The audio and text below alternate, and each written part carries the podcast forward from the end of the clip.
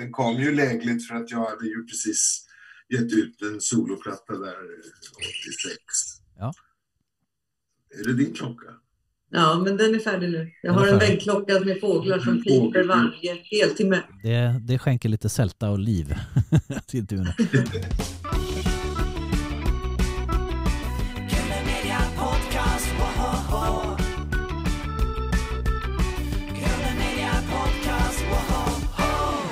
Hej, välkomna till Grunden podcast med Jakob Olsson. Och med Erik Jensen. Vi hoppas att eh, julhelgen har varit bra för er alla kära lyssnare där ute. Eh, hur är det, Jakob? Är du trött på all julmat? Nej. Du kan äta ännu mer? Ja, det är bra. Ja. Samma här. Ett litet tag till.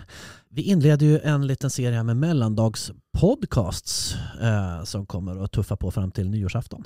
Eh, Och vi ska inleda här med ett syskonpar som är alldeles fantastiska i sin egen lyskraft. Men vi känner också dem som barn till en av våra mest kända humor- och eh, musikikoner. Lotta och Mikael Ramel.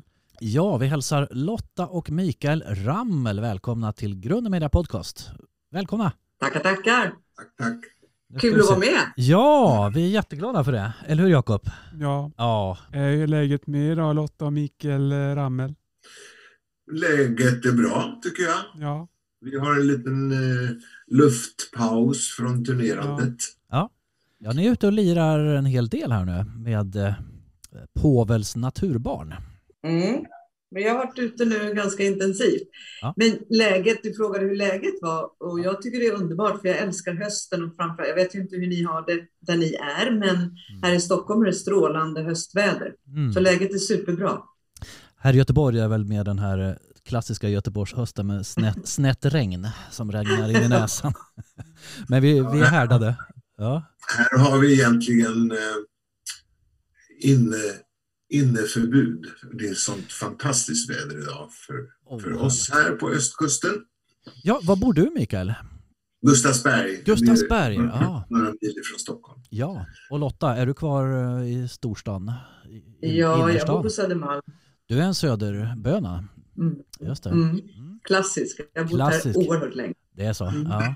Var är den och sådana en? Ja, just det. Söder. Hornsgatspucken. Ja. Ja. Men det har, det har varit ett speciellt eh, år här då med er trio här då, Povels naturbarn.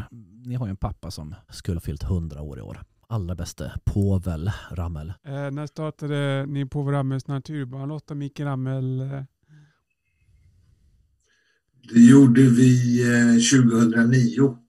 Ja. Efter en, förfrå- en envis förfrågan från en kvinna i Göteborgsregionen Oho. som ville att vi skulle ut och spela eh, Povels musik. Hon ringde ganska tätt inpå efter att han dog. Mm. tjugohundranio så genomförde vi då en, en turné i Göteborgsregion som visade sig bli väldigt rolig och uppskattad. Mm. Och sen har vi hakat på den och, och kört vidare. Mm.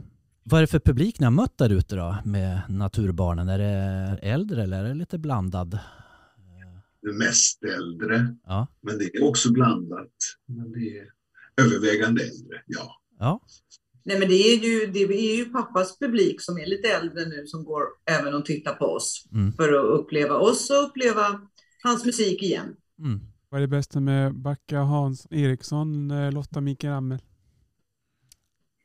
Det bästa med Bakhaus är ju att han är en fantastisk musikant mm. och en lysande basist, men även en bra människa och kompis. Mm. Han är bra på allt, faktiskt. Det är då den tredje medlemmen i Naturbarns-trion här då. Jag kan säga att Bakhaus har även blivit bättre på att guida mig när jag kör via, han, han liksom översätter G P S. Aha. Så sväng till höger och sånt. Okay. Det är faktiskt väldigt eh, skönt. Jag slipper hålla den i örat också. Liksom. Ja, just det. Jag tänkte först att mena musikaliskt där, men det, det har ja. ni ju koll på. Nej, men men är, i bilen. Hans mångsidighet. Ja. Basist och G P S-expert. Ja, och han är ju ett naturbarn också, för han har ju jobbat väldigt mycket med pappa. Just det. Ja. Mm. Många år. Mm. Ja, han var väl med till och med på sista Povel à la carte där, va? Eh, ja. Sista turnén där. Och betydligt tidigare också. Men jag tänker ni åker ut så här då. Liksom, t- det känns som ni alltid haft en god syskonrelation. Det är inte som uh, Oasis-bröderna liksom, utan uh, trött, har, tröttnar ni aldrig på varandra så där när ni jobbar så tätt? Vem ska svara? Mikael. Nej, det tycker jag inte. Ja. Vi har en god syskonrelation, har alltid haft. Ja. Vi jobbar på det. Och, ja. och, så det rullar på väldigt bra. Ja. Vi har ju också delat upp det. Så Lotta gör sånt som hon är bäst på och jag gör sånt som jag är bäst på. Vad det gäller allt logistik och sånt runt omkring spelningarna. Mm. Men alltså vi är ju så pass till åren nu, ja. Men hade du frågat oss när jag var kanske åtta år och Mikael då i tonåren så hade nog svaret varit annorlunda. Ja. det, jag menar, det, det är klart att syskon har träter, men nu i vuxen ålder gör vi ju inte det. Det verkar ju slöseri med tid när mm. man tycker om varandra så mycket. Ja, jag visst. Blir det någon mer turné ofta, Mikael Ramel? Ja, vi är ju mitt uppe i det liksom. Vi ja. ska ju iväg på en sån här kryssning med Viking Line, tror jag det är. Mm. Ehm, där vi också ska spela. Mm. Och så ska vi till Finland och spela två föreställningar. Nej men ja, vi, det blir en, vi är inne i en turné som Mikael säger. Vi håller på. Mm. Vi kommer hålla på tills vi stupar, tror jag. Ja, gör det inte än, snälla. Mitt i sändning. oh. hur, hur ser det här ut då? Får folk önska låtar så kör ni på volley sådär? Eller har ni... Det är ju så här att vi har ju spelat väldigt många föreställningar nu och vi byter naturligtvis ut material vart, mm. vart eftersom. Det finns ju niohundrasextio låtar att välja mellan, annars skulle vi ju själva tröttna väldigt fort om det var mm. samma hela tiden. Men vi har ingen sån önskestund. Mm. Men vi kan ju lura publiken ibland och tro att de får det de vill ha. Ja, det finns ju en skattkista och jag sa det, tänker jag. Så att det, ja. tänker publiken... Ni önskar åt dem. Ni önskar åt dem. Ja, men det är bra. Leder in dem på rätt liksom. Ja. Tröttnar ni på vissa låtar ibland? Låtar av Mikael Ramel? Jo, men det är, emellanåt så gör vi det. Eller ja. jag gör det. Ja. Jag kan bara svara för mig själv. Men eh, sen så går det en tid och så plötsligt så är de låtar man har tröttat på de roligaste igen. Ja. Det är väldigt märkligt, men så är det. Men alltså, ni, ni har ju levt många av de här låtarna sedan barnsben, tänker jag. Vad hade ni en likfull barndom? Eh? Ja, där får vi också svara individuellt verkligen. Jag hade definitivt en lekfull barndom. Ja. Jag var ju sladdis, sladdbarn. Ja. Och fick göra lite som jag ville helt enkelt. Och ja, ja svar ja, jag hade en lekfull barndom. Hur är det med icke-sladdisen? Ja, den var kanske inte så lekfull. Nej. Och eh, det var lite grums och sånt. Mm. Eh, som gjorde att jag hamnade på en internatskola. Aha, okay. eh, på Solbacka. Mm. Där jag gick i fyra år med fyrahundraåttio andra killar. Mm. Det var väl så här lagom kul. Strikt hållet liksom. Kan man ju lugnt säga. Ja. Mm. Alltså de här fyra åren på internatskola var ju, eh, det var ju de första två åren som var riktigt jobbiga. Sen mm. så var jag i den åldern och träffade några som var likasinnade och vi började spela och vi fick tillgång till en repetitionslokal. Så att det, det var där utvecklingen började faktiskt. Mm. Så att det är på gott och ont med den här skolan, mm. skoltiden. Mm. Men där satte det igång och där startade jag mitt första band. Mm. Inte, jag var inte ensam om att starta det, men, men bandet kom att heta Steampacket. Steampacket. Då mm. tänker vi någonstans eh, tidigt sextiotal där då, eller? Mitten. Mitten får säga. Ja, just det. Ja. Var det självklart för er som barn då, att ni skulle välja den artistiska banan? Eller fanns det, fanns det ett uppror mot flugighetens främjande? Nej, inte uppror, det tycker jag inte att Nej. det fanns. Nej. Men eh, självklart var det att, att gå någon typ av musikalisk stig. Mm. Eh, för det var ju så influerad av musik. Mm. Så, så blev det ju. Ja. Ja, nej, för mig var det inte alls självklart att bli skådespelare. Jag var väldigt intresserad av att bli journalist eller veterinär. Mm. Men mest var jag sportfreak faktiskt. Jag spelade Aha. handboll mm. från det jag var nio år och ända fram till jag var arton och kom in på Teaterhögskolan i Malmö. Och då kunde jag välja på den banan eller spela i Allsvenskan i handboll. Mm. Och då valde jag Teaterhögskolan. Okej, okay, så det stod och mm. vägde där in i det sista liksom. Mm. Ja. Lade du ner handbollen sen då? Ja, det blev ju så.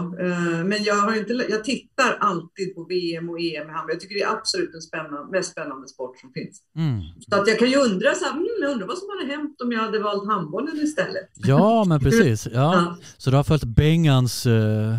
framgångar genom åren här då? Ja, men herregud, ja. ja. Och nu senast var det så spännande så jag trodde jag skulle få hjärtinfarkt och dö faktiskt. Ja, fantastiska framgångar du haft där. Mm. Jag spelar bara studsboll. Ja, på uppstuds. Ja, ja precis. Det är bra. Nu tänker vi då barndom, alltså Lidingö var det då. Hängde ni inom samma ankdam som eh, barnen Alfredson och Danielsson? Nej, det gjorde vi inte. Nej. Jag gjorde i alla fall inte det. Nej. Vad gjorde du, Lotta? Nej, jag lekte inte med dem. Jag lekte med Putte Wickmans dotter som också heter Lotta. Aha. Ett tag. Ja. Men annars så lekte jag med mycket ballare och tuffare gäng. Mm. Alltså. E- enligt vad jag tyckte då när jag var tretton fjorton år får jag säga. Ja. eh, man får känslan att Lidingö var och är fortfarande eh, den där den där här, miljön där k- k- nej, men den där kändisen har vuxit upp liksom. Ja, men alltså den gatan där mamma och pappa bodde på. Mm. Granne, närmsta granne var då under sextiotalet eh, Putte Wickman. Mm. Nedanför honom bodde Lisealand och nedanför henne en bit bort bodde Monica Zetterlund. Mm. Så det var ju väldigt artisttätt. Det måste vara mycket fester och sammankomster med alla möjliga där då. Har ni något så här speciellt minne som ni minns av de här festerna? Ja, visst har jag det. Det var många roliga fester. Ja. Det var bland annat en fest där Hasse Alfredson, Tage Danielsson med många flera var på där vi bodde och som, alltså som farsan då stod för. Mm. Och där hade var och en, varje gäst hade sin egen Eh, servicekille som såg till att man hade allt. Betjänt. Betjänt, ja. Aren hade sin egen betjänt. Det blev ganska komiskt. Fantastiskt roligt. Och det var väl unga killar som gick någon utbildning som pappa hade ja. Alltså, frågat om de ville ställa upp och jobba en kväll. Ja. Men jag minns bara att jag, jag gick mest ut med Lisealand och Monica Zetterlund. Katrin Westerlund bodde ju där då. Ja, okay, jag, ja. Men jag gick ju mest ut med deras hundar. Mm. Jag var så liten då. Så bra extra knäck. Mm. Hundarna var stora. Hundarna var stora. Ja. Blev de så här riktigt starstruck? Eller var det mer så här, jaha, där är de där. Är de där. För mig var det så självklart ja. Så att jag blev inte starstruck till någon. Jag ville ju liksom som sagt vara med de balla gängen då, mm. som inte alls tillhörde övre medelklass utan jag sökte mig ut i ytterkanterna mer. Mm. Mer, mer bus, busgängen helt enkelt. Så jag var helt ointresserad av Tage Danielsson och Hasse Alfredson och Monica. Det var min kompisar, pappas och mammas kompisar liksom. Ja. Vi, vi ska fokusera på dig lite då Lotta. Uh, för du valde ju skådisbanan. Mm. Det blev Stadsteater bland annat. Är du knuten till Stadsteatern fortfarande? Nej, det blev, först gick jag ju då Teaterhögskolan i Malmö och sen flyttade jag från Malmö upp till Luleå faktiskt och jobbade Aha. på Norrbottens teatern i fyra år. Därefter blev det Stockholms stadsteater. Mm. Och jag, är inte, jag har aldrig varit knuten till någon teater utan jag har ju frilansat hela mm. mitt liv mm. på väldigt många olika teatrar runt om i Sverige och även på fria grupper eller privatteatrar här i Stockholm. Mm. Och, och drivit egna projekt. Luleå säger jag. Alltså är det inte...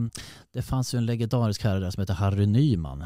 Mm. Staffan Erstam och Harry Nyman. Tror jag de heter. Så de var jag... precis före. Staffan Erstam gjorde jag en ja. adventskalender med på, på ön Ström, Strömsund hos Beppe Wolgers. Ja. Men han var inte knuten då när, till Norrbottens teatern vad jag vet. Kommer du ihåg ditt första uppträdande på scen, Lotta Ramel?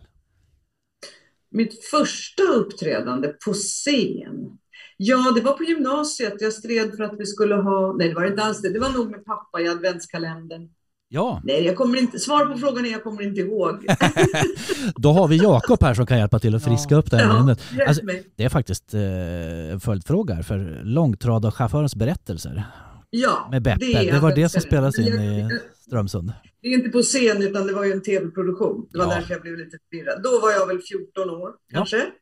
Och då gjorde, var pappa och jag med i två avsnitt av det årets adventskalender som hette En lång trad av chaufförsberättelser. Jag tror att det är den tråkigaste adventskalender som har gjorts i Sveriges historia. Håller du med om det, Mikael? Ja, den var ju väldigt, den var inte bra. Alltså. Det var, den var fruktansvärt långsam. Men ja. Jag vill med det jag sagt att Beppe Wolgers var ju en underbar människa och person. Och han var ju förnulig i den här adventskalendern, men resultatet blev väldigt långsamt. Eh, Men vi hade kul när vi gjorde det. Det finns ju ett himla fint klipp när du sitter där ute på vischan med pappa vid pianot och så sjunger ja. det, sjunger det. Kommer du ihåg vad det var för låt, Jakob? Nej. Nej, men den börjar som en låt, jag heter ju Tonalia i den serien ja. Och det börjar som en låt som mynnar ut i Gouverneur baklänges. Just det. Var Beppe lika mysig privat, låtar Ramel? Ja, han var oerhört mysig och vänlig och rolig och omtänksam privat. Ja. Alltså han, i mina ögon var han precis så som man tror att han ska vara. Mm. När man har sett honom i olika sammanhang. Mm. En nallebjörn, trygg och ja. Lite känslig också kanske? Ja, lite känslig person. Mm. Oerhört matglad. Både pappa och han var ju extremt matglada. Ja, pappa var ju med i sådana gastronomiska sällskap. Akademi. Akademi, ja, just det. Mm. Uh, kanske även Beppe då? Nej. Uh, nej. nej. Uh, det finns en sketch när Lars Ekborg skäller ut Beppe. Ridåhalaren eller vad det heter. Ridåhalaren, ja. Uh, man tycker så synd om Beppe, men sen får man ju tänka på att han har skrivit sketchen. Han, han har själv skrivit ja. den. Ja, legendarisk. Ja, den är ju suverän alltså. Ja, gen- genialt bra. Nej, och Lasse Ekborg gör ju den så övertygande så man tror ju på fullt allvar att ja, ja, det verkligen är en sågning av Beppe. Fantastiskt. Roast. Fast Roastad. Ja, Roastad på sextiotalet. Ja. Minns du Ted Gärdestad, Lotta Ramel? Om jag minns Ted Gärdestad, ja verkligen. Honom kommer jag aldrig att glömma. Han mm. är en person som står mitt hjärta oerhört nära. Om du när du frågar så blir jag nästan lite rörd. För att jag tänker mm. på honom ja, nästan varje dag faktiskt. Mm. Mm. Ja, alltså det blev stormförälskelse. Mm. Det blev verkligen en blixtförälskelse som varade. Och det är en, en av de personer jag har haft. Eller person, ska jag säga, en av de pojkvänner ska jag säga, som jag har haft mm. roligast med. Mm. Jag tror vi skrattade nittionio procent av att vakna tid när vi var tillsammans. Ah, ja, det låter underbart. Ja. Vi intervjuade Per Ragnar här förra veckan. Mm. Det var det senaste intervju. Han pratade varmt och fint om Ted. Och, eh, ja. Alltså eh. vi var ju tillsammans innan hans sjukdom bröt ja, ut. Ja. Det är viktigt att tillägga. Ja, ja, precis. Per berättade mycket om den tiden också. Det var väldigt rörande och vackert. Men ni, ble, ni förblev vänner också sen, har förstått. Ja, det blev ju. Men han försvann ju bort från oss alla. Mm. I och med att sjukdomen tog över hans sinne så pass mycket. Mm. Men vi förblev vänner, ja. Och sen har jag ju varit nära vän även med Kenneth. De här ja. åren som vi gjorde filmen om Ted. Eh, hur var det att spela mamma till dig själv i film om Ted Gärdestad? Eh, Lotta Ramel, vad, hur tänkte du? Hur, hur, hur fick du rollen? Jag var med i förarbetet för den där filmen ganska mycket. Mm. Eh, och eh, jag fick ju då frågan om jag ville spela min egen mamma. Och det var ju väldigt spännande. Och hela den här inspelningen var ju lite schizofren eftersom mm. Happy Ankel spelade mig. Ja. Adam Olsson spelade Ted mm. och Dan Johansson spelade pappa. Mm. Och ibland i pauserna under inspelningen när det var kaffepaus och alla gick runt i sina kläder, karaktärskläder och sådär, så kändes det som, men vänta lite här nu, är det här på riktigt? Alla var så väldigt porträttlika, är det här på riktigt? Ja, verkligen. Alltså det, var, det blev lite sådär schizofren upplevelse, men det var hemskt roligt. Vars man återupplevde dåtiden på något vis. Ja, precis. Ja. Ja, jag minns själv när jag såg den. Det var så slående. Liksom, ut i minsta biroll.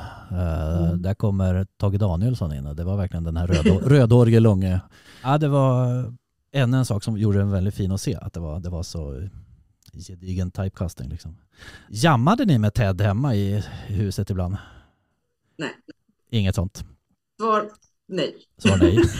Däremot så var Ted blev ju som en son i huset för mamma och pappa. Men mm. nej, några jam förekom inte. Mm.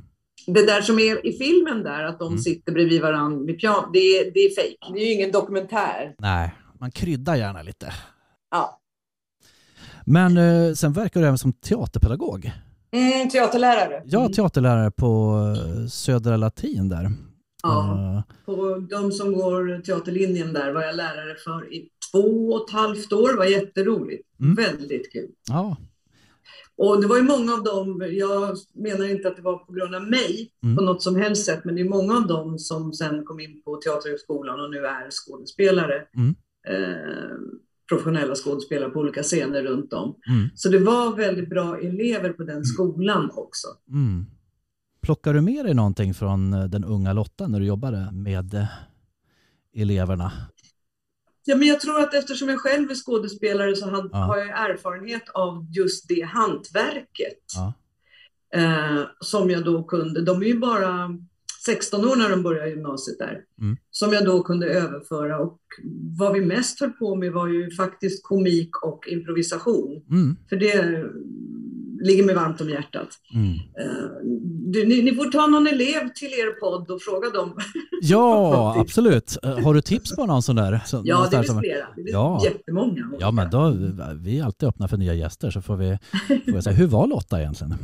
Ja. Uh, men jag tänker det, det här igen då, den här leklusten och humor. Så här, på vissa håll i skådespelarvärlden kan det vara lite föraktfullt istället ja. mot revy och sådär. Uh, mm. Har du mött den biten? Ja, väldigt mycket. Ja. Väldigt mycket. Och jag har liksom hamnat lite mellan två stolar, har jag upplevt ofta. För man vet inte riktigt var man ska placera mig. Om jag är vänsterpartist och håller på med tung mm. teater på fria grupper. Eller om jag sprattlar och sjunger och är på privatteatrar. Eftersom jag har gjort både och.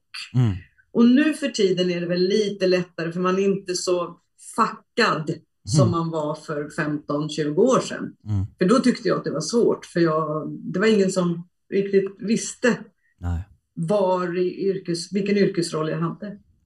Så jag tycker du har helt rätt. Ja, visst. Men jag upplever inte riktigt det på samma sätt idag. Nej. Den här att man, så markant skillnad mellan de två. Mm. Eller alla genrer liksom. Hur var det att skådespela i Falsk som vatten? Av Hasse Alfredson. Jo, men det var kul. Det var ju ett av de... Jag var ju väldigt ung då. Jag hade ju gått ut teaterhögskolan. Mm. Och jag var tjugotvå år. Det var ju fantastiskt. Vi spelade ju in den nere i lilla Tomelilla. Mm. Eh, bland annat i Tomelilla ska jag säga. Och på isen på Lid- utanför Lidingö. Mm. Och då fick ju jag just spela mot Stellan Skarsgård och Sverre Anker Ostal. Och, eh, ja, men alltså det var ju otroligt kul ja. för mig att ja. göra det. Som ett av mina första filmjobb efter teaterhögskolan. Ja, vilket första filmjobb tänker jag. Det är en fantastisk film. Alltså. Mm. Strålande ensemble där. Jag får säga bara en sak så här. Myten om de här komikerna, att de är så roliga. Hasse Alfredson till exempel mm. hade ju en enorm svärta i sig. Jag har ju ja. jobbat med honom ganska mycket. Ja. Han hade ju en enorm svärta i sig. Och det gör ju också att han kan vara så förbaskat bra som Lindemann och alla de här. Mm. Det är inte bara... Alla de här våra komiker som är så skickliga, de är inte bara putslustiga och glada hela tiden, utan Nej. den här svärtan driver dem ju också mm. mot en glädje att roa. Svärta blir en relief framför vilken då komiken ja, fram, framträder. Det sa ju pappa alltid efter att hans föräldrar dog i den här bilolyckan när han var femton år. Mm. Det blev ett omvänt sorgarbete i glädjens tecken, och det var ju det som räddade hans trauma kan man väl säga. Ja. Har du någon drömroll du skulle vilja göra? Ja, det finns väldigt många drömroller. Jag kan inte säga. Jag gjorde en för två år sedan. Då spelade jag Mephisto, alltså djävulen. Ja. I Goethes eh, verk. Mm. Eh, Faust två heter mm. den. Mm. Så då var det en drömroll. Det var tre timmar på vers. Eh, en fantastisk uppsättning. Det var jätteroligt. Så det gör jag gärna igen. Lite mer klassiskt. Mm.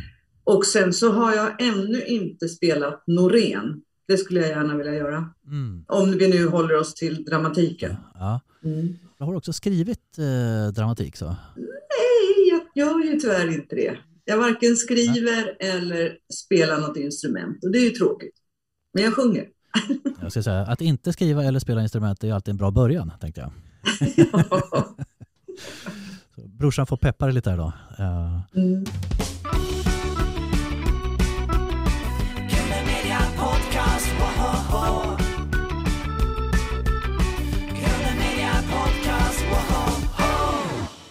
Men det för oss över till Mikael här då. Vi måste ge dig lite komplimanger här för, till dig, din debutplatta här från sjuttiotvå. Mm. Artificiell prana är ju en av våra favoriter här. En kul tid, det var kul att spela in. Det var liksom som min egen skola. Jag hade mm. tillgång till en liten studio i källaren och eh, med inlånade apparater och en kille som hjälpte mig med tekniken. Så letade vi oss framåt i den här djungeln av ljud och, och kvalitet och, och lärde oss otroligt mycket. Mm. Och det var under den inspelningen av den plattan. Mm. Och även den platta som kom några år senare som heter Extravaganza. Just det. Mm. Jag tycker det är så jävla bra helt enkelt. Jag har lyssnat mycket på den. Det är som, ja, det... ja, men liksom blandning av Santana, Woodstock Jam och reggae och vad ska jag säga, mm, lite crossbeat och psykedelia och sådär. Ja. Det visar ju någonting på de influenser som han hade liksom. Ja. Och Frank Zappa och så vidare. Just och Santana. Det. Och lite samhällskritisk udd på detta också. Men ja, ändå väldigt så här lekfulla... Naivistiskt är det ju ja. på ett sätt. Men ja. eh, det var inte medveten samhällskritik, det kan jag inte påstå. Nej, okej. Okay. Men det var en tid när man... Det var kul att skriva. Det var en upptäckarglädje i allt det här. Mm. Och framförallt träffa musikerkompisar och mm. utvecklas tillsammans spelmässigt. Det, det tyckte jag var den stora grejen. Just det, för parallellt så gick du med i ett annat band där. Kommer du ihåg, Jakob, vad det hette? Fläsket brinner heter det. Mm. Fläsket brinner, ja. eh, och det var de musikerna också som du spelade med där på? Ja, några av dem, ja. Absolut. Mm. Men du släppte ju skivor redan innan. Eh, hur var det att jobba med Mikael Beltretav? Underbart, en fantastisk människa och eh, väldigt kul kompis. Det började med att han bodde ju i Norrköping och han skickade ett band, ett litet sånt där rullband, så litet kanske, mm. som att då hade en bandspelare som kunde spela upp det där på. Ja. Och det var lite trickinspelningar, han var lite le- lika lekfull som jag. Mm. Och då poängen med den här kommunikationen var att då skulle jag lägga till något instrument eller... någon röst kanske, och så skicka tillbaka till honom.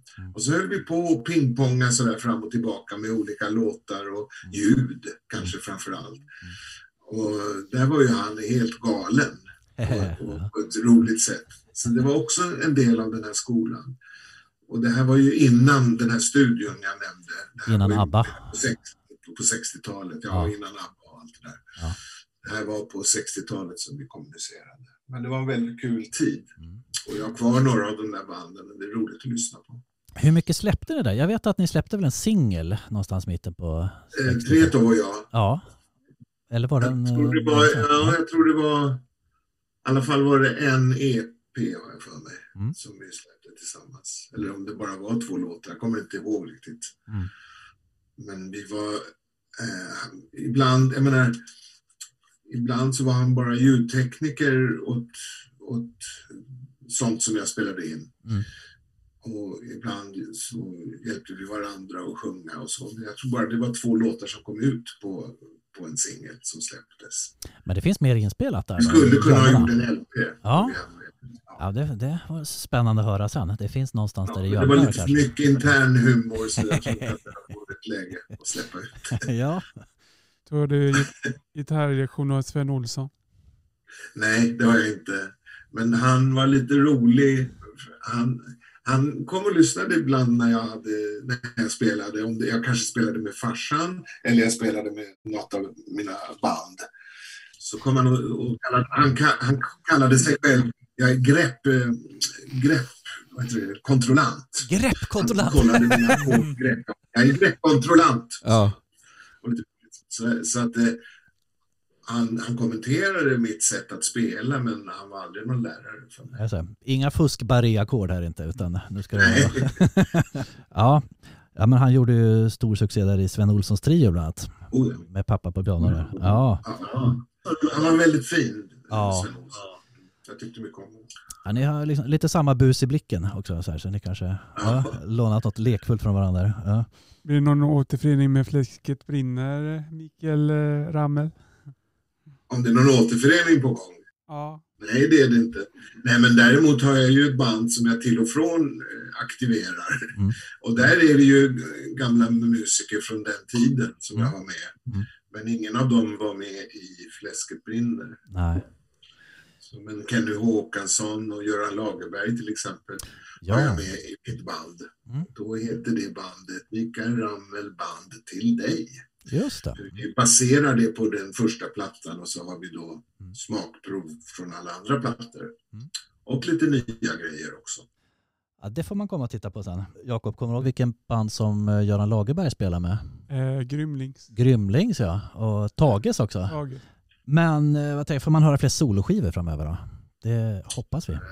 Det är väl inte omöjligt, men mm. det är inte lika tacksamt att göra inspelningar och ge ut skivor och med musik. Idag upplever jag. Det är för många... Det är för mycket digital teknik till exempel som jag inte är bekväm med. Mm. Är du en analog? Men, vi, ja, vi, vi gav ut faktiskt med det här bandet som jag nämnde. Gav vi ut en dubbel-L P för några år sedan. Som baserade sig från... Det var en liveinspelning som baserade sig från mm. den turnén. Mm. Som vi hade innan. Mm. Och så det var ju ganska enkelt. För då var det ju bara en, en inspelning som man behövde justera lite. Mm. Redan gjort inspelningar. Men då, det var ju det är ju möjligt att det kan komma något sånt. Då får du slänga med några så här bonusspår med Tretovs gamla outgivna här då. Får jag övert, övertyga bandet först? Ja, nu pushar vi lite. Såret frö. Ja. Ja. Hur var det på stipendiet av pappa åttiosex? Karamellodik. Det var väldigt speciellt därför ja. att jag Jag tror det var fjärde eller femte året i rad som vi delade ut det där priset. Mm. Och pappa hade övertygat mig att det var Sven Melander som skulle få priset. Jaså, så, och då är det alltid några rader i texten som vi ska framföra tillsammans. Ja. Som ska vara anpassade till den som ska få priset. Ja. Så där stod det på min textlapp Sven Melander och så med något rim då. Ja. Och, men då hade... farsan som var lite av överraskningarnas mästare ja. eh, ordnat det så att de, när den här eh, kapuschongen, vad heter det?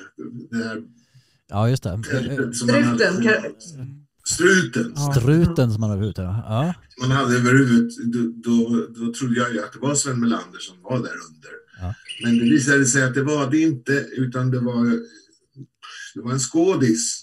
Som då istället läste upp motiveringen som var riktad till mig. Så ja, det där var ju nästan en chock. Liksom.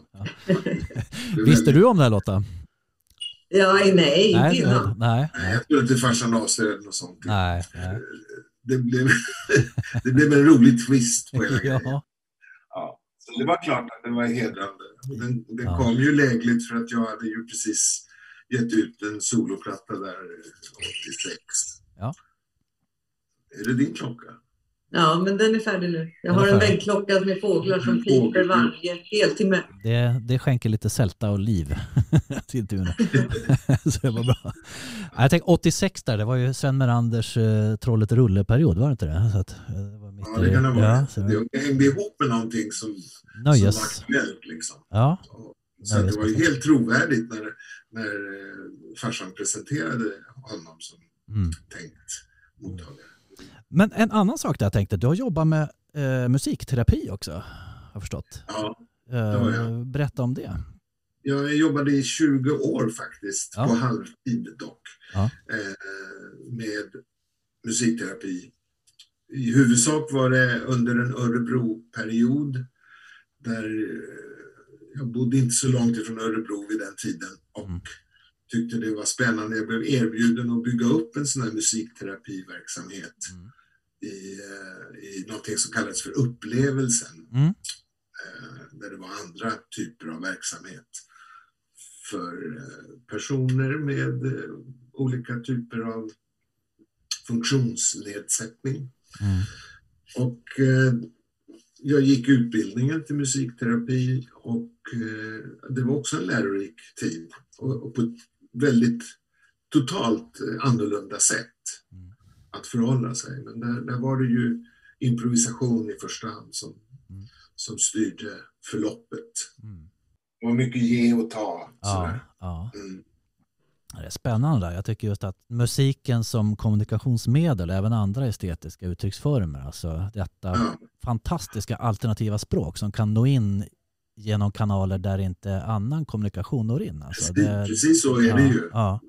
Tänk även för dig Lotta som, som teaterpedagog. Det finns gemensamma beröringspunkter där. Absolut, att vi båda undervisar inom våra yrken ja, på något sätt. Ja, mm. Jag tänker att samhället skulle bli bättre på att anamma kanske de här alternativa kommunikationsformerna. Ja, de, de är ju mera anammade i Norge och Danmark till exempel. Det är så, och Finland ja. också. Där är vi ju långsammare, mm. mycket långsammare. Mm. Och nu har de ju strukit ämnet musik från flera högskolor, alltså ja. eftergymnasiala skolor. Ja. För att man måste ha visst antal poäng för att ta examen, och då får man inga poäng om man tar musik, utan då måste eleverna välja, studenterna välja bort det. Ja. Så att de här, de här ämnena är ju tyvärr alldeles för lågt ställda i hierarkin. Fick ni vara med bakom ridån på knäpp upp eh, revyerna Lotta Mikael Ramel? Ja, jag är ju så liten under själva tälttiden. Eh, ja. Men däremot från sjuttiotalet och framåt, jag hängde ju på Berns nästan varje kväll när det var Porshow ett och Porshow två. Ja. Men just under tälttiden så tror jag Mikael var mer, jag var säkert där, eller jag vet att jag var där, jag minns föreställningarna, men hur det var bakom, det tror jag du vet, har minnen av Mikael. Mm. Det har jag, och det, det där var fantastiska upplevelser att eh, mm. få vara med. Jag är ju åtta år äldre än Lotta. Så det, jag, jag har ett vagt minne redan från den första knäppuppen. Då var jag alltså bara tre år. Detta på femtiotalet då? Ja, femtiotvå. Mm. Och sen så kom det ju en ny revy vartannat år. Och jag var på alla de där och jag upplevde att det var otroligt starkt. Mm. Och, och häftigt liksom. Så det, det, det gav mig väldigt mycket intryck och upplevelser som jag tog vara på. Alltså, det var otroligt viktiga moment. Det måste vara en fantastisk skola. En fantastisk skola. Bästa praktiken. Ja. Nej, och så var det ju på, när det var tältturné så var vi ju ofta nere i Malmö, där låg tältet stilla någon vecka, tio dagar. Mm. Och då bodde vi på, på Falsterbohus mm. under den tiden, och det var ju oftast sensommarperiod, så då var vi lediga från skolan och sådär. Mm. Eh, och eh, det har jag väldigt starka minnen av. De här tältvagnarna ja. som stod bakom scenen, och eh, hur att hitta rätt så man inte kommer in i fel vagn, och hur de skojade med varandra där, och Martin ja. Ljung som alltid busade på något sätt. ja. Det var otroligt fint. ja. Vad är roligaste minne av Martin Ljung? Mitt roligaste, eller ett av mina roligare minnen, det var ju när jag fick åka med honom i hans Jaguar E-Type. Eh, han, det var bara han och jag i bilen. Jag kommer inte ihåg, det var, det var i Skåne, men jag kommer inte ihåg vart vi åkte. Jag, jag bara följde med. Men då kan väl du åka med Martin, kanske farsan sa. Ja, visst kan jag det. Så gjorde jag det. Och, alltså det var, han var så busig. Och han var rolig. Ja. Och han körde fort. det också. Jag minns honom jättemycket från massor av olika tillfällen. Dels som han stötte ihop med honom om jag var ute och gick med mamma på stan och stötte ihop med honom. Eller mm. i tältet eller på någon teater. Att han alltid hälsade på barnet först. Mm. Han pratade aldrig över huvud på barn. Och när vi, vi kom då och säga att det var mamma och jag, så var det hej Lotta, hur mår du? Är det först? Och sen ja. hej Susanna. Ja. Och det där, det där fastnade verkligen i mig som barn. Att jag tyckte det var, jag, var, jag blev så sedd som barn. Och inte pratade över huvudet på. Och så var han mot alla barn, inte bara mot mig. Jag föreställer mig detta. Mitt första minne av honom var ju faktiskt Farbo Frippes skafferi som han gjorde. Ja. Och det, det känns som han såg rätt ut genom rutan på en. Liksom. En väldigt så här, inkluderande blick. Som. Ja. ja, vackert. Men jag tänker så här, blev ni rådfrågade om texter och musik och så här, av pappa ibland? Ja, verkligen. Flera gånger faktiskt. Ja. Inte bara vad det gäller den här rappen jag diggade i, där han studerade våra L P-skivor, utan ja, ja. Ä- även i andra texter, och ibland kunde jag, kommer ihåg inför Tingeltangel så frågade han om jag skulle skriva en mm. låt till dig, vad mm. skulle du vilja att den handlade om? Mm. Och då sa jag att jag vill ha någonting, jag vill ha någonting, mm, någonting med kropp, någonting tungt, ja. någonting. Och då skrev han den här Body. Ja. Eh, så att absolut gjorde han det. Ja. Och vi har ju också gjort tv-serier, både Semlons Gröna Dalar och Affären Ramel. Och då Affären. diskuterade vi ju det skrivna manuset, alltså inte låtarna utan dialogen, mm. jättemycket. Det gjorde ni ihop, mm. så att säga. Ja. Mm, ja, han skrev och sen gick vi igenom det och kunde synpunkter. Mm. Minns du det också så, Mikael? Ja, alltså jag skrev faktiskt låtar till eh, en del av de här mellanåren. Och det menar jag, för knäpp upp var ju ett begrepp, och det var vartannat år mm. som pappa själv var med då. Mm. Men de här mellanåren, då var det ju andra som hyrde in sig hos knäpp upp-företaget. Mm. Och det var bland annat Beppe Wolgers, och honom blev jag tillfrågad att, av eh, att skriva låtar till några av hans revyer, vilket jag gjorde. Mm. Det var en revy som hette Vi älskar er, mm. och där skrev jag någon låt, jag kommer inte ihåg vad den heter nu, men, men eh, som jag tror Monica Zetterlund framförde. Ah, okay. mm. Det var lite kul. Och så gjorde jag en låt som farsan och Wenke hade med mm. i den första Porshowen. Mm. Så på det sättet så, så var jag ju lite delaktig. Lite samma relation som Ulla och Mikael Neuman och Ulrik. Ja, har, har ni blivit förväxlade med dem någon gång? Inte förväxlade, nej. nej. nej samma. Jag har jobbat med Mikael Neuman. Ja, ja. Men vi förväxlade inte varandra. Nej. Vilken tur. Det hade kunnat bli en stor sketch. Uh, kunde pappa bli så frustrerad i skapande processen? Jag vet att han var, han var ibland lite avundsjuk på att Hasse och Tage var så snabba. Men han var ju framförallt lite avundsjuk på att de hade ett bollplank i varandra. Han, ja. han satt ju solopist. Ja. Och det pratade han ofta om, att det var, kunde ju bli väldigt ensamt ja. i, i skapande processen. Men det är ju klart att han blev frustrerad mm. flera gånger om mm. i den processen. Mm. Han hade ju alltid krav på sig att det skulle vara bra grejer också. Så, och, och, framförallt var det ju både musik och texter som han måste skapa. Ja. Så det är klart att han, han förklarade det ju själv som att han var inne i ett havandeskap. Mm. Han bar med sig det här havandeskapet tills revyn var färdig. Liksom. Men han fick vara sin egen barnmorska, eller tänker jag då? Ja, nej, men också, ja precis. Och sen skrev han ju, och eller sa han vid flera tillfällen, att det är den där skapande processen när verket ska bli till. Sen när repetitionerna börjar med alla övriga artister, mm. det var ju bara en lek. Men det är ju då de andra, de övriga artisterna blir nervösa och ska prestera under repetitionerna. Men för pappa var det bara en fröjd. Ja. För då hade han, hans tunga bit var så att säga färdig. Mm. Jag förstår det. Men det var så mm. två år mellan de här uppsättningarna. Så att de åren var ju vigda åt att massera fram det här nya. Mm. Mm. Ja, rimmar man på Holger Löwenadler så tycker jag då, då har man tänkt till. Då har man tänkt in ganska duktigt, ja. Ja.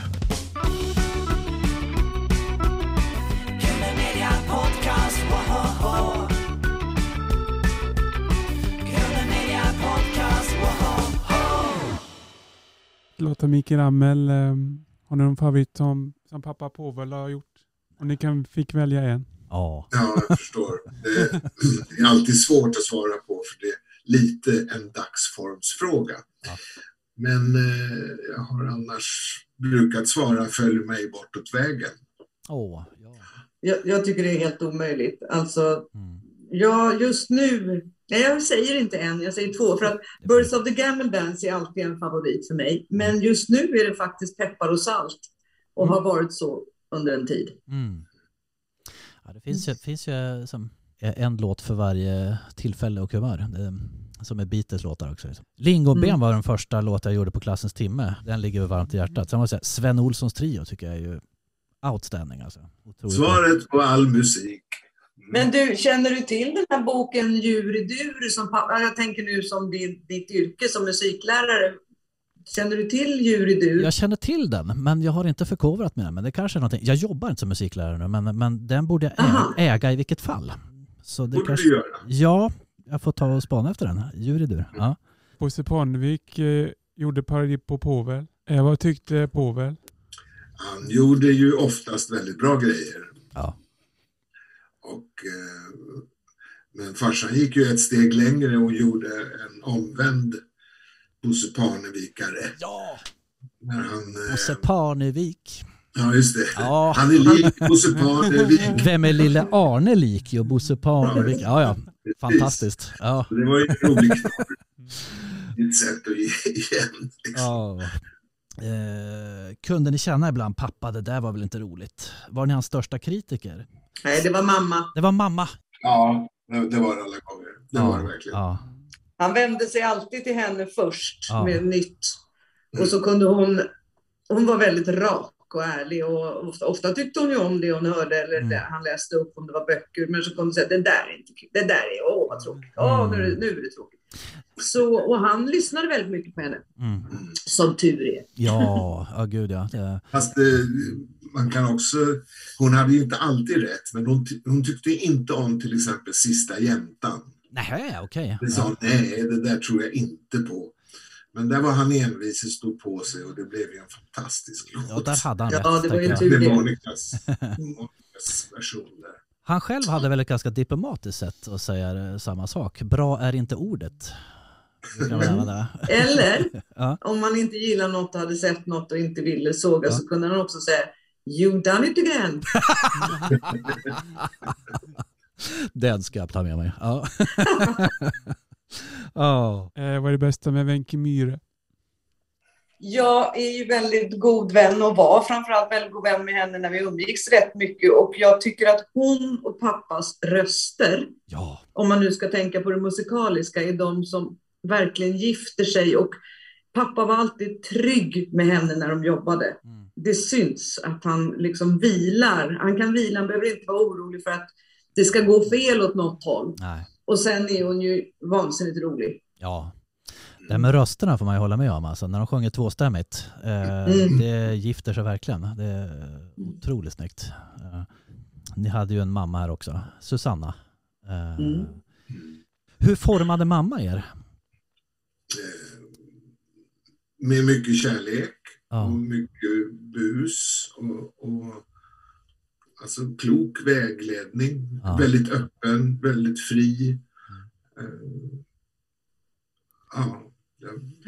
Men mamma var min bästa vän, och vi stod varann otroligt nära. Och det är tufft utan henne nu. Hon dog ju fyra dagar efter att hon fyllde hundra år, ska ja, sägas. Ja. Men vi var extremt tajta, hon och jag. Mm. Från det, från det att jag var liten, skulle jag säga. Mm.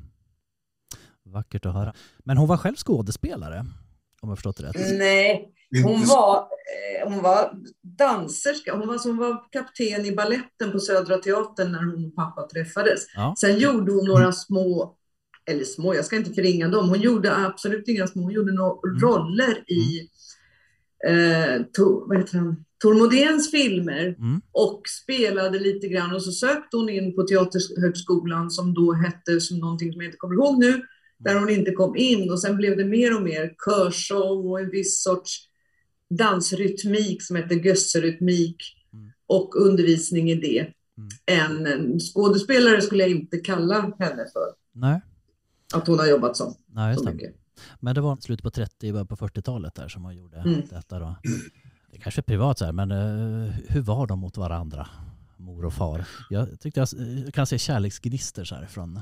Från... Det var mycket kärleksminister. Ja, ja. jag, jag skulle säga att det var väldigt högt i tak. Mm. När, de, när man, mamma mest tröttnade på att han inte var hemma eller satt upp och skrev, så kunde hon hojta till rätt rejält. Mm. Så att det var liksom ingenting som skyfflades under. Det var aldrig någon dold agenda, så kan jag säga. Och det var ju väldigt skönt att växa upp i ett hem som var så befriande, befriat från det. Transparent. Liksom. Eh, så det slog gnister på olika sätt mellan dem, precis som det gör i långvariga relationer. Mm. Ja, vackert att höra. Per Ragnar hade faktiskt en följdfråga till er. Jo, men då säger jag så här. Lotta och Mikael, hej. Hörrni ni, er pappa var ett, eh, han är närmast helgon. Mm. Han var ett underhållningsgeni. Träffade ni honom som pappa? Hur var han som pappa? Han var, alltså jag kan ju svara att han var väl inte någon jättebra pappa. Det tyckte han inte själv. Nej. Förrän senare i livet. När, han, när jag blev äldre. Alltså när jag blev tonår och, och äldre än så. Så kompenserade han den brist på duktig pappa som han alltså inte hade varit särskilt med att eh, ta med mig på resor och olika upplevelser som vi gjorde tillsammans. Så det fick ju duga gott och väl. Och vi hade ju, där fann vi ju sidor hos varandra som vi annars inte hade mött, mm. tror jag. Mm. Här kom ju åldersskillnaden in, för jag har absolut haft en pappa som var bra från start är för mig. Mm.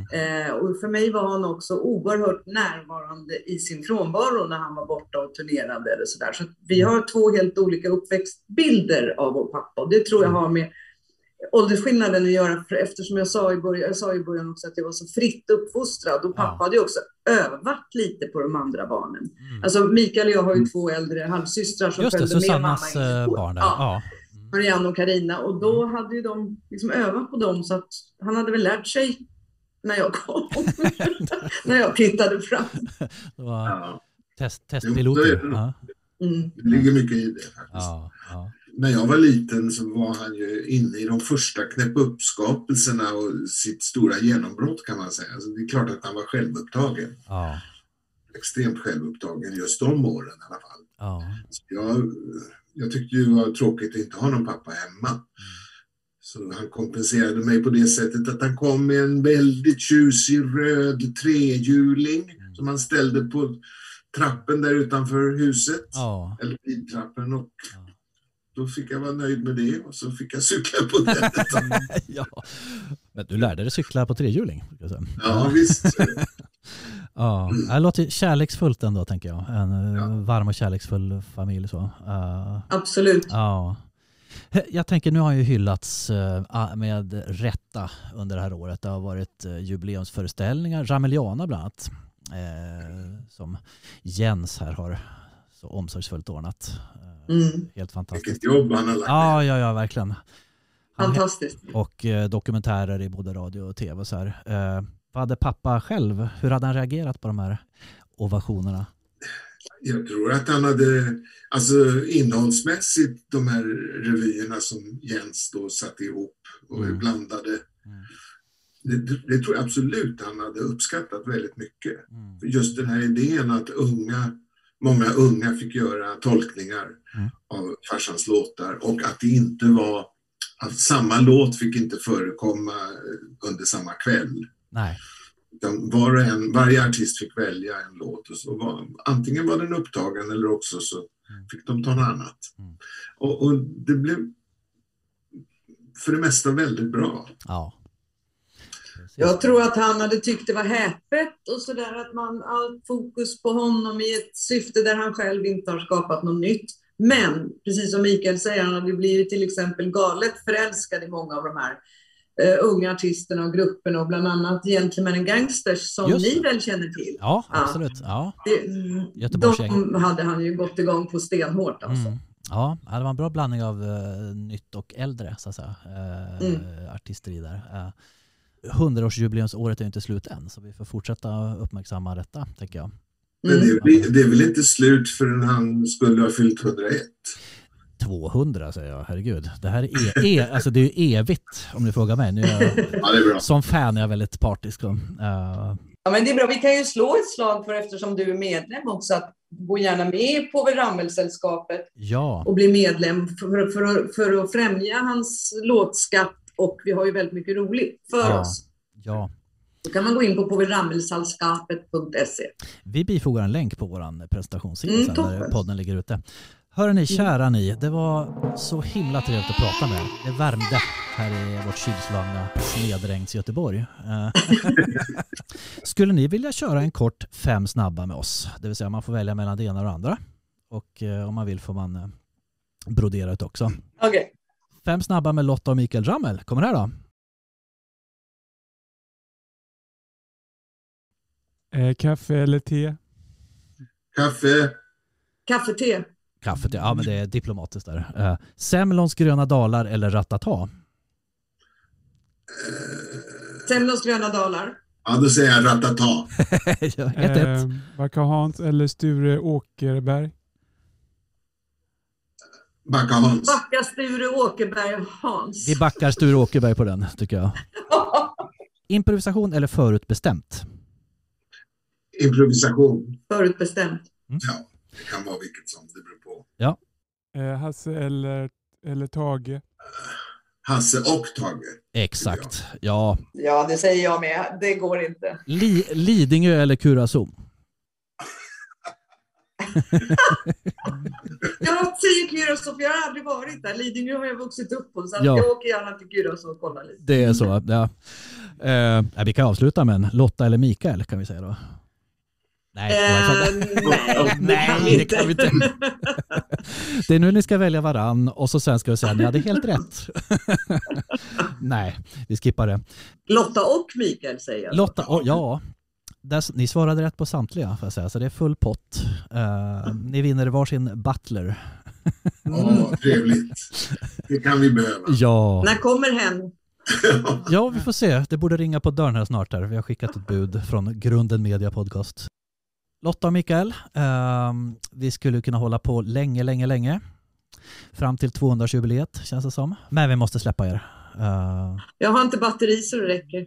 Nej. Jag kör på Dynamo och trampar.